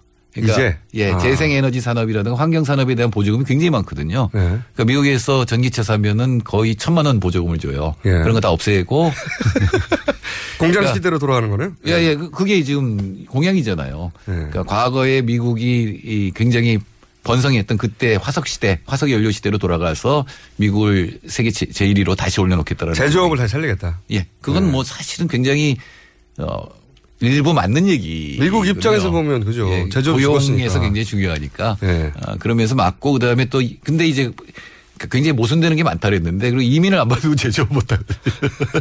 근데 이민은 맞고 제조업은 하고 트럼프가 일관되고 완전한 세계관을 가지고 있지 않잖아요. 네. 그건 이해해 줬으면 좋겠고요. 아, 그리고 그렇게 모든 이론이 정확하게 있는 사람들이 세상을 이끌어온 결과가 이거다라고 하는 거에 대해서 사실 그런 편이 있거든요. 네. 이론만 정확하지 현실은 다른데 그거에 대해서 불만이 있었던 거를 반영을 했기 때문에 아마 어 단기적으로 트럼프 인기는 더 올라갈 가능성이 높습니다. 또 우리 불안한 우리 그 보수 진영의 이제 분석가들이 미국 공화당이 오랫동안 유지해왔던 미국 정치권 유지해왔던 질서가 있기 때문에 트럼프는 트럼프가 들어온다고 해서 정책적인 변화가 크지 않을 것이다라고 분석을 하며 위로하더라고요. 근데 공화당이든 민주당이든 네. 언제나 지지하는 게 있는데 그게 뭐냐면 보호주의적인 거, 상대에 대한 공격적인 것, 외교에서 승리 이런 것들은 이 애국주의. 네. 그것의 극단이 이제 트럼프인 것이고 사실은 네. 힐러리도 민족주의였고 이 트럼프도 민족주의였는데 그 부분에 관해서는 의원들이 그걸 갖다가 이 견제 안 할 거거든요. 왜냐하면 자기 주의 이익이 걸려 있기. 때문에 네. 그래서 아마 대외적으로 보호무역주의 사실은 공격적 자유주의라고 할 수도 있는데 그게 굉장히 강화될 거고 그 첫 번째 타겟이 중국인데 중국은 함부로 못 건드리잖아요. 네. 그 옆에 비슷한 있는 나라가 하나 있잖아요. 그 한국을 거기다 지금 굉장히 취약하잖아요. 그런 문제에 대해서. 그리고 우리가 중국과의 관계가 사드나 등등을 비롯해가지고 사실은 균열이 많이 생겼기 때문에 이- 하여튼 복잡합니다. 굉장히 복잡하고 그리고 아니, 복잡하지 않아요. 제가 트럼프라면. 네. 아니 우리 입장에서 예, 우리 입장에서는 우리 어떻게? 복잡하지 않아요. 당하는 겁니까? 아니 아니 당하는 게 아니라 막으면 되는 건데 네. 지금 그러지 못할 것 같으니까. 그렇게 복잡한 거죠. 그걸 풀려면은 지금 정치상을 풀어야 되는데 이게 풀릴래나. 그리고 어, 풀리죠. 내일 많이 나오면 풀립니다. 저 생각 듭니다. 저는 미국이 소위 이제 빨간 주, 파란 주, 민주당을 지지하는 상대적으로 좀 진보적인 주하고 그리고 그 소득 수준도 높고 그런 주하고 아닌 주가 확- 확연히 구분되잖아요. 네. 근데 연, 미국은 이제 연방이어서 주만의 독립성이 굉장히 강하잖아요. 네. 네. 자- 사실은 선거제도도 다 다르고 모든 게 다 다른데 이 사람들이 주 연방을 탈퇴한다는 주장이 나오지 않을까 하는 생각도 저는 아니 있죠 있긴 있는데 뭐 네. 그렇게 되겠습니까? 그러니까 이게 빨, 빨간 거 파란 거 그 지도를 쫙 보면은 거의 비슷해요 오바마 때랑. 네. 근데 이 오대호 밑에 있는 네. 러스트 벨트라는 예전에 잘 나가던. 공업지대가 예, 망했죠. 미시간이라든가 시카고가 네. 그 거기가 돌아선 거거든요. 거의 큰 큰 인구가 많은 쪽이 돌아서 받아, 받아들이지 못하는 사람들이 이제 우리는 연방을 탈퇴하겠다. 합중국이 더 이상 아니라 쪼개지는 아니 영원한 제국이 어디 있습니까? 근데 미국 사람들이 대모할 줄 몰라요. 그래서 그냥 떠들다가 말 거예요. 그러니까 우리나라에 와서 좀 배워가면 그게 혹시 압력이 될 수도 있는데 대모하는 거 봐요. 미국 사람 대모. 예, 오늘은 이제 맛배기만 했는데 어, 앞으로 이제 소장님께서는 어, 트럼프로 인해서 세계 경제가 어떻게 변하고 우리는 어떻게 할- 해야 되는가 이런 얘기를 좀 더 심도 있게 들어가 보기로 하겠습니다. 여하간 어, 지금까지 우리가 알던 세계 질서는 이제 변하게 될 것이다. 트럼프에 의해서. 예. 네. 그리고 트럼프는 공화당에 누가 말리든 자기 하고 싶은 대로 할 거다. 자기가 하고 싶은 대로 해서 대통령 됐거든요. 그렇죠. 그 특히 이제 대외적 공격적인 대외 정책 이런 것들은 어, 의원들도 다 동의할 거기 때문에 그거 먼- 먼저 할 거다라는 건 확실합니다. 그리고 저는 한 가지 두려운 점은 어 뭐가 가장 두렵냐면 트럼프의 이제 과거를 쭉 보면 승부사적 기질이 대단히 강하고 그렇죠. 예, 대단히 강하고 누구도 예상치 못한 전통적인 방식을 벗어난 자기의 배포나 감각이나 느낌으로 승부를 했고 그게 통해 와서 대통령까지 돼버렸어 이제. 네. 그러니까 우리 뭐 미국 주류 언론도 99% 틀린 거 아닙니까? 우리가 예상하는 방식이 아닌 것으로 마구 치고 들어올 거라는 거죠. 근데 확실하게 100% 예상되는 거는 보호무역주의예요. 네. 그거는 뭐 이 한국의 어떤 정부가 어떻게 대응할 것이냐에 대해서 굉장히 정교하게 또 강단 있게 대응을 해야 되는데 트럼프 정도로 나오면 여기서 굉장히 유연하고 사고방식이 열려 있고 철학이 분명한 지도부가 이걸 대처해 나가야 되는데 상상력을 가지고 네. 어, 지금 상황은 대처할 사람 대장도 지금 정해져 있지 않으니까. 특히 중국과 공동 대화하는 건 굉장히 중요하거든요. 근데 지금 이제 상황이 별로 안 좋습니다. 알겠습니다. 오늘은 트럼프 그 이후의 세상에 대한 경제로 바라본 세상에 대한 맛보기였습니다. 맛보기였고 다음 주부터는 좀 더 들어가 보겠습니다. 지금까지 칼 플라니 사회경제연구소의 정태수 소장님이었습니다. 네, 감사합니다.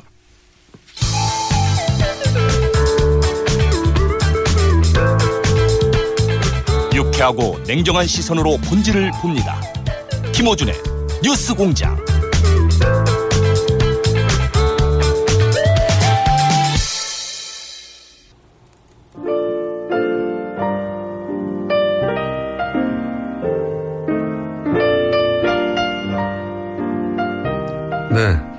불친절한 AS 시간입니다. 어, 첫 브리핑 시간에 문자가 많이 왔습니다. 네. 제가 너무 말을 많이 한다고 좀 말려라, 쟤를. 등등. 문자가 아주 많이 왔네요. 네. 제가 방송한 이래로 PD, 작가, 게스트, 심지어는 방송사의 사장님도 어, 게스트보다 말을 많이 하지 말라고 말렸는데 다 실패했어요. 네. 안 됩니다, 그렇게. 어, 앱 방송을 들으려고 하는데 무한 로딩이 돼서 기절할 뻔 하다가 버스 기사님에게 교통방송 틀어달라고 해서 실시간으로 듣고 있습니다. 연사아빠님. 아주 좋은 방법입니다. 모든 버스에 방송을 교통방송으로 교체해주세요. AS 여기까지 하겠습니다.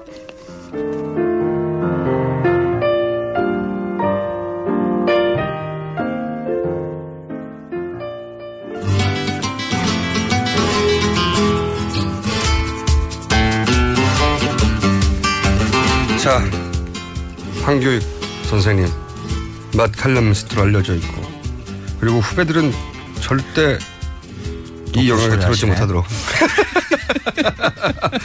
제가 이 시간을 못 들은 분들을 위해서 계속 그 소개를 하려고요. 후배들이 네. 황교익 선생님에게 저도 그 마칼럼니스트 하고 싶습니다. 방송에 나가고 싶습니다. 했더니 안 된다. 여기는 내 구역이다. 딴거 해라. 다른 영역에서 1인자가 되시라. 나는 여기서 늙어서 말을 못할 때까지 할 거다. 자, 그런 분입니다. 네. 그런 분이 이런 얘기를 하고 있습니다.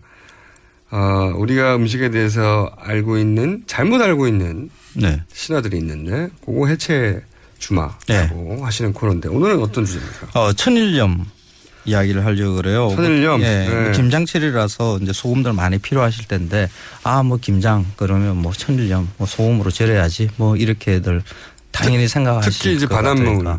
그래야 뭐 네. 김장이 맛있다, 뭐, 뭐 된장 간장은 천일염으로 해야 좋다, 뭐 다들 이렇게 생각을 하시죠. 근데 그리고 그- 본인도 사실은 천일염에 대해서 찬양을 하신 적이 있지 않습니까? 그 어떻게 하셨어요? 예전에 네. 음 그러니까 2008년에 정부가 천일염을 그좀 키우겠다는 이제 정책으로 이렇게 내놨어요. 그때 정부에서 나오는 여러 자료들을 저는 보고 어 그리고 그 주변의 과학자들이 내놓는 자료들을 보니까 천일염 좋은 것 같아. 네. 어, 그냥 현장 확인도 안 하고 음. 사실 이런 거는 현장 확인하고 더 깊이 있게 들여다 봐야 되는데 사실 뭐 정부에서 식품 가지고 뭐 장난을 치겠느냐 하는 그런 생각이 있었겠, 있었죠. 음. 정부의 책임을 떠넘기시는 겁니까? 아, 그거는 저한테도 일부 책임이 있습니다. 조금 더 면밀하게 네. 보고 해야 되는데 그래서 이 천일염이 어, 정부에서 저를 2008년이면 속인- 이명박 정부네요. 그렇죠. 저를 속인 일에 대한 것에 대해서 화가 굉장히 많았었죠. 어, 그러면 그 속았다는 걸 어떻게 하셨어요? 가서 현장에 가서 보니까 아 이건 보통 뭐 청정갯벌에서 생산되는 그 그러죠. 천일염 하면 바닷가에서 물을 빼가지고 네. 그걸 과정은 모르겠지만 하여튼 증발시켜서 맞습니다. 어유 자연의 소금이다 이렇게 생각하니까 그런데 그 청정갯벌이라는 것을 그 바닷가 바로 옆에 있으니까 우리는 어 그런가 보다 하고 생각을 해요. 저도 네. 한두 번째 갔을 때는 그 자- 발견을 못했어요. 음. 어 그런가 보다. 그런데 한 세 번째 가니까 아 청정 갯벌이 아니구나. 그냥 갯벌을 막아놓은 땅이구나 하는 것을 득 보이기 시작해요. 네. 저 강원 한복판에 그냥 그 물막이 조금 옆에 해놓고 거기에 바닷물 퍼넣어도 그냥 천일염 생산이 됩니다. 바닷물이니까요. 어, 그렇죠. 예. 어, 그러니까 갯벌을 갯벌과 관계없이 오히려 갯벌을 죽인 땅에서 만들어지는 소금이죠. 첫 번째는. 그러니까 어. 친환경적이다라는 생각으로 그런 그 갯벌 지역에서 나오는 천일염이니까 그 지역을 갖다가 뭐 슬로시티로 만들어야 된다 뭐좀 만들어져 있나요? 뭐 이렇게 생각을 하는데 음. 슬로시티라는 건 슬로우 푸드에서 네, 나오는 그 거. 그러니까 친환경적이다라고 음식들이, 보는 거죠. 예. 안 해요. 친환경적이지 않고요. 어, 갯벌을 파괴하는 반환경적인 공간이라는 것을 우선 그 있습니다. 공간 자체가 그렇고 예. 생산 방식은요. 그, 뭐, 거기다가 그냥, 어, 결정지에서 그 뻘이 뜨니까 그 위에 이제 이게 장판을 깔아놨어요. 어, 장판이라는. 게 장판이라면 우리가 지금 요즘 집에 잘 까는 안 쓰- 장판이요? 예, 그리고 잘안 쓰고. 고무 장판이요? 예, 두툼해요. 이제 가정에서 쓰는 장판보다도 더 두껍고 뭐 시커먼 색깔의. 예전에 기억해보면 8, 깔아놨죠. 90년대 연탄 때문에 누렇게 되는 그 장판 말씀하시는 겁니까? 어, 그거보다? 더 두꺼워요. 더 두꺼워요? 두껍고, 어, 뭐 위에 이제 그 비닐 코팅 같은 거 이런 게 안 돼 있는 거죠. 어, 시커먼 색깔인데 뭐 공업용의 그런 그 보통 그 바닥에 뭐 일어나지 않게끔 이렇게 그- 까는 그러니까 거죠. 지금 말씀하신 건 PVC로 만든 그 장판을 말씀하시는 네, 거죠? 그렇습니다. 예. 먹으면 안 되는 거 사람이. 어, 그렇죠. 네. 어, 그게, 어, 보통 이제 천일염은 이제 한여름에 생산을 하죠. 그래서 네. 아주 뜨겁습니다. 안에 그 연판 위에 올라서는 것도 힘들 정도로 아주 뜨거운, 네. 어, 그 강한 열에 그리고 소금물에 그래서 환경 호르몬이 나온다. 그래서 그런 가- 환경 호르몬이 나오지 않는 장판으로 지금 교체를 했다라고 해요. 어, 그런데 그걸 가지고, 그 그걸 가지고 장판을- 친환경 이러는데 그게 어떻게 친환경이 될 수 있어요? 장판을 깔면 그 위에 어, 바닷물 공기 이런 것이 땅과 이렇게 교류하지 않죠. 네. 갇히죠. 그러면 썩습니다.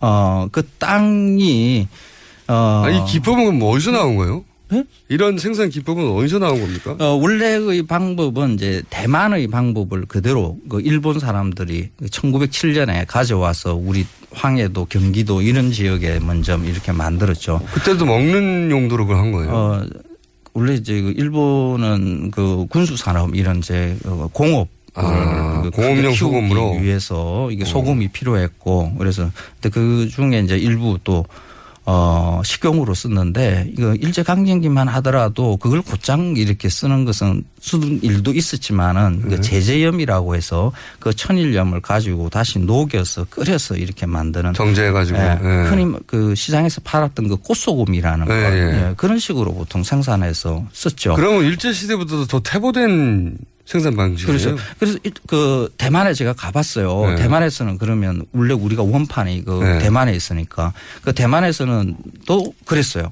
어 그냥 해서 먹는 일은 거의 없었고요. 아주 가난한 사람들이나 어쩔 수 없이 그냥 먹었고요. 그냥 네. 어 그걸 다시 녹여서 소금으로 재결정하는 그 제제염으로 먹었습니다. 어, 그 바닥에 장판을 깐다 한국에서는 네. 그랬더니 그 대만 사람들이 깜짝 놀래요. 어떻게 어. 어떻게 그렇게 생산을 할 수 있느냐. 사람 먹으면 안 되는데 그렇게 해가지고. 그리고 그런 식으로 한번 해봤던 적이 있대요. 어, 자기네들도. 80년대에 자기네들도 좀더 깨끗한 소금을 생산하기 위해서 했다가 이거는 사람이 할 일이 아니다 하고 굳었다고 이야기를 하고요. 그리고 대만은 지금 천일염은 공식적으로 생산하지 않습니다. 어, 음. 관광용으로 한 두 곳 이렇게 남겨두고 있죠. 허, 이거 참네. 그래요? 그걸 그러면 2007년에 들어서 정부가 권장한 이유는 뭡니까? 2008년에 들어서. 2008년에 이명박 정부가 아마 이런 생각을 했겠죠. 어, 경상도 정부니까 네. 어, 전라도 쪽에도 이렇게 뭔가 좋은 혜택을 줘야 된다. 어, 어, 산업 하나 이렇게 만들어서 해주는 게 어떨까. 그래서 그 염전은 그 박, 박정희 정부 때부터 이제 폐염전 정책을 썼어요. 염전 없애버려. 네, 없애고 네. 거기에 대한 보상책을 그 보상을 하고 뭐 다른 직업으로 이제 돌리는 이런 일을 꾸준히 해왔거든요. 그걸 이제 뒤집죠. 그래서 어 천일염이 좋은 소금이다라는 것을 그때 담, 당시에 담당했던 그 농식품부 어, 공무원하고 잠시 그 얼마 전에 이제 만나서 이런 이야기를 했었는데 왜 그렇게 어 안느냐 그러니까 안에 내부에서도 좀 더 반대도 있고 좀 더 정밀하게 좀 검사도 네. 해보고 조사도 좀 해보고 이렇게 했어야 되는데 뭐 그냥 하라는 그런 어, 그 하라니까 할게 수밖에. 없었다. 그러니까 그때 보통 이제 그 법안을 만들고 뭘 하고 하려 그러면 좀 그 정밀한 조사가 있어야 되잖아요. 네, 당연히 먹거리인데요. 어떤가, 네. 대만은 지금 어떤 실정으로 하고 있는가. 아니 일개. 마칼럼니스트도 가보는데 일개 아니 정부 정책을 정하는데 그것 조사를 안 해본 겁니까? 아, 참, 좀 황당해요. 그리고 그, 런걸 심어놨어요. 아, 우리나라 천일염은 그때 그 게랑드 소금이라는 프랑스의 그 우리와 비슷한 천일염이라는 이름을 네. 아, 가지고 유명한 있어요. 소금 있습니다. 예. 예. 아, 그게 어, 세계에서 아주 비싸게 팔리니까 그런 것처럼 우리도 네. 아, 그런 거기서는 장판 안. 깔고 거기서는 제조 방법이 완전히 다르죠. 장판 같은 그렇겠죠. 거 없고요. 그렇겠죠. 어, 그 연판에 이렇게 발을 들여놓지 않습니다. 아 예. 예. 아 자연적으로. 그리고 아주 비싸게 팔리는 것은 뜨는 소금 예. 어, 위에 소금이 결정될 때 바닥에 깔아앉는 것이 아니라 위로 뜰때 음. 이렇게 걷어내죠. 그 뜨는 소금은 그 편상이라고 해서 약간 평평한 모양이 돼요. 음. 그러면 어, 고기 같은 것 위에 이렇게 올려서 씹으면 바삭하고 부스지는 아, 거 있죠. 예. 네. 그 바닥에 깔리는 소금은 계량드 것이라도 쌉니다. 네. 어, 그런 소금, 그러니까 비싸게 팔리는 소금은 우리가 생산하는 천일염과는 전혀 다른 방식이고 그 소금의 결정 구조도 다른데 계량드보다 더 비싸게 팔 수 있다라는 엉뚱한 말을 하는 그런 사람들 장판에서 몇몇 사람들이. 있었어요. 예. 그 이유가 뭐냐? 안에 미네랄이 뭐 계량드보다 많다. 이 미네랄이 계량드보다 이게 미네랄이라는 것이 소금의 소금 자체가 미네랄이거든요. 네. NaCl 이건 Na 나트륨과 염소 그 자체가 네 네. 미네랄입니다. 네. 어 그냥 칼륨, 칼슘, 마그네슘 이런 것도 미네랄이고요. 그럼 미네랄에 미네랄이 많다 이런 말이거든요.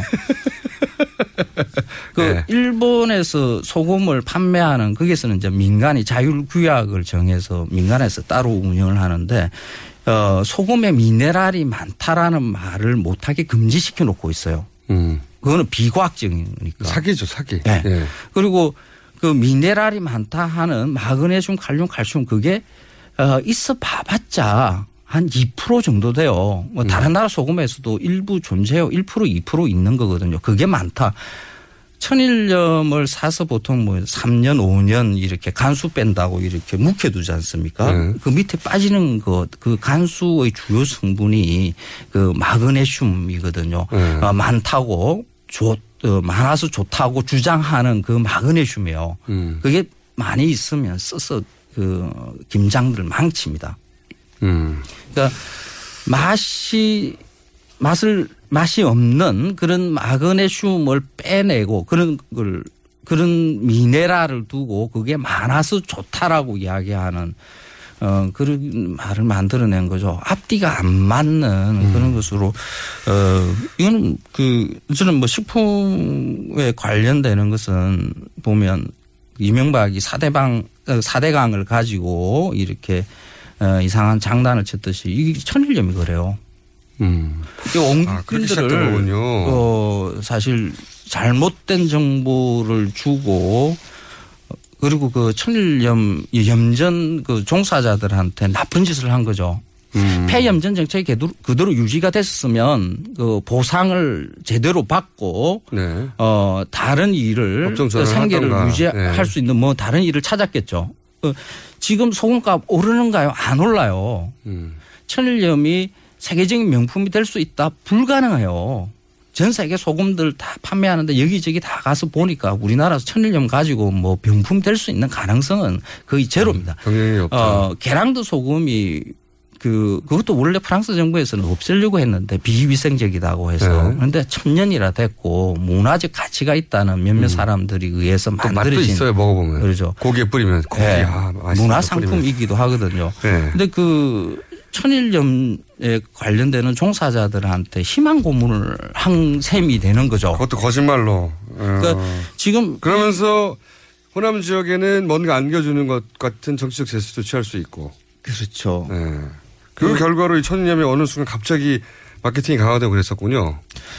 그 지금이라도 안 늦었어요. 다시 지금 희망 고문을 한 것에 대한 그 보상까지 합해서 그 지금 천일염 전 생산자들이 굉장히 힘들거든요. 소금 가격 안 오르는 것은 뻔한 일입니다.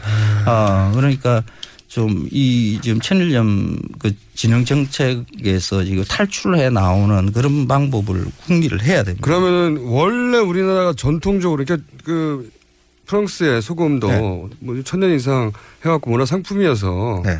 그리고 사실 그 상품이 됐잖아요 지금 결과적으로 네. 잘 팔리고 저도 가서 뿌려 먹습니다. 근데 우리나라 전통 소금 생산 방식이 또 따로 있었을 거 아닙니까? 우리도 소금 먹었어야 되니까. 어, 우리는 뭐 암염이나 호수염이 없으니까 바닷물 가지고 만드는 소금을 썼었죠. 네. 어, 이게 천일염 방식 이전에는 조선시대, 그러니까 1907년 이전에는 어, 자염이라고 해서 어, 바닷물을 흙 위에서 좀 농축시켜서 흙 위에서요? 예. 오. 그 흙을 같이 넣어서 좀 진한 함수라고 하는데 진한 소금물을 만들어서 끓였습니다. 예, 끓이는 소금이죠. 흙에 넣어가지고 끓여서? 네, 자연 자염이라고 하는데 어, 그 흙을 끓이는 게 아니라 맛있습니까? 근데 그렇게 하면? 어, 좀 자잘한 소금 형식인데 소금은 그 소금 맛은 그 안에 들어가 있는 성분에 의해서 맛이 뭐 마그네슘 같은 것 이런 거 들어가면 쓴 맛이 나고요. 네. 맛을 결정하는 것은 결정 구조입니다. 네. 어떤 모양으로 생겼는가 하는 게 중요할 뿐입니다. 네. 근데 소금은 그냥 NaCl일 뿐이거든요. 그렇죠. 네. 어, 그 소금이 어디에서 생- 생산되든지 간에 그냥 광물이고요. 네. 예. 그 광, 그, 그때 당시에 정부에서 말한 게 이런 게 있었어요. 광물에서 식품으로 바뀌었다. 네. 어, 이것도 사실 그 비과학적이고 바른 말이 아니에요. 그냥 먹는 광물이거든요. 네. 그 광물이 바뀌지 않습니다. 광물이 다르게 바뀌면 성분이 바뀌어야 되죠. 이 지구가 이상하게 되는 거예요. 그냥 NaCl은 어디에 있든지 그냥 NaCl입니다. 그러니까 소금을 선택을 하실 때 어, 선택하는 기준은 뭐냐 그러면 NaCl 함량이 높은가 소금 소금 뭐 순수한 상태일수록 네. 좋겠죠. 그리고 어 내가 쓰는 용도에 적합한 결정 구조를 가지고 있는가. 그걸 어떻게 합니까? 결정 구조를 가지고 있는지. 소금 모양 보면 알죠.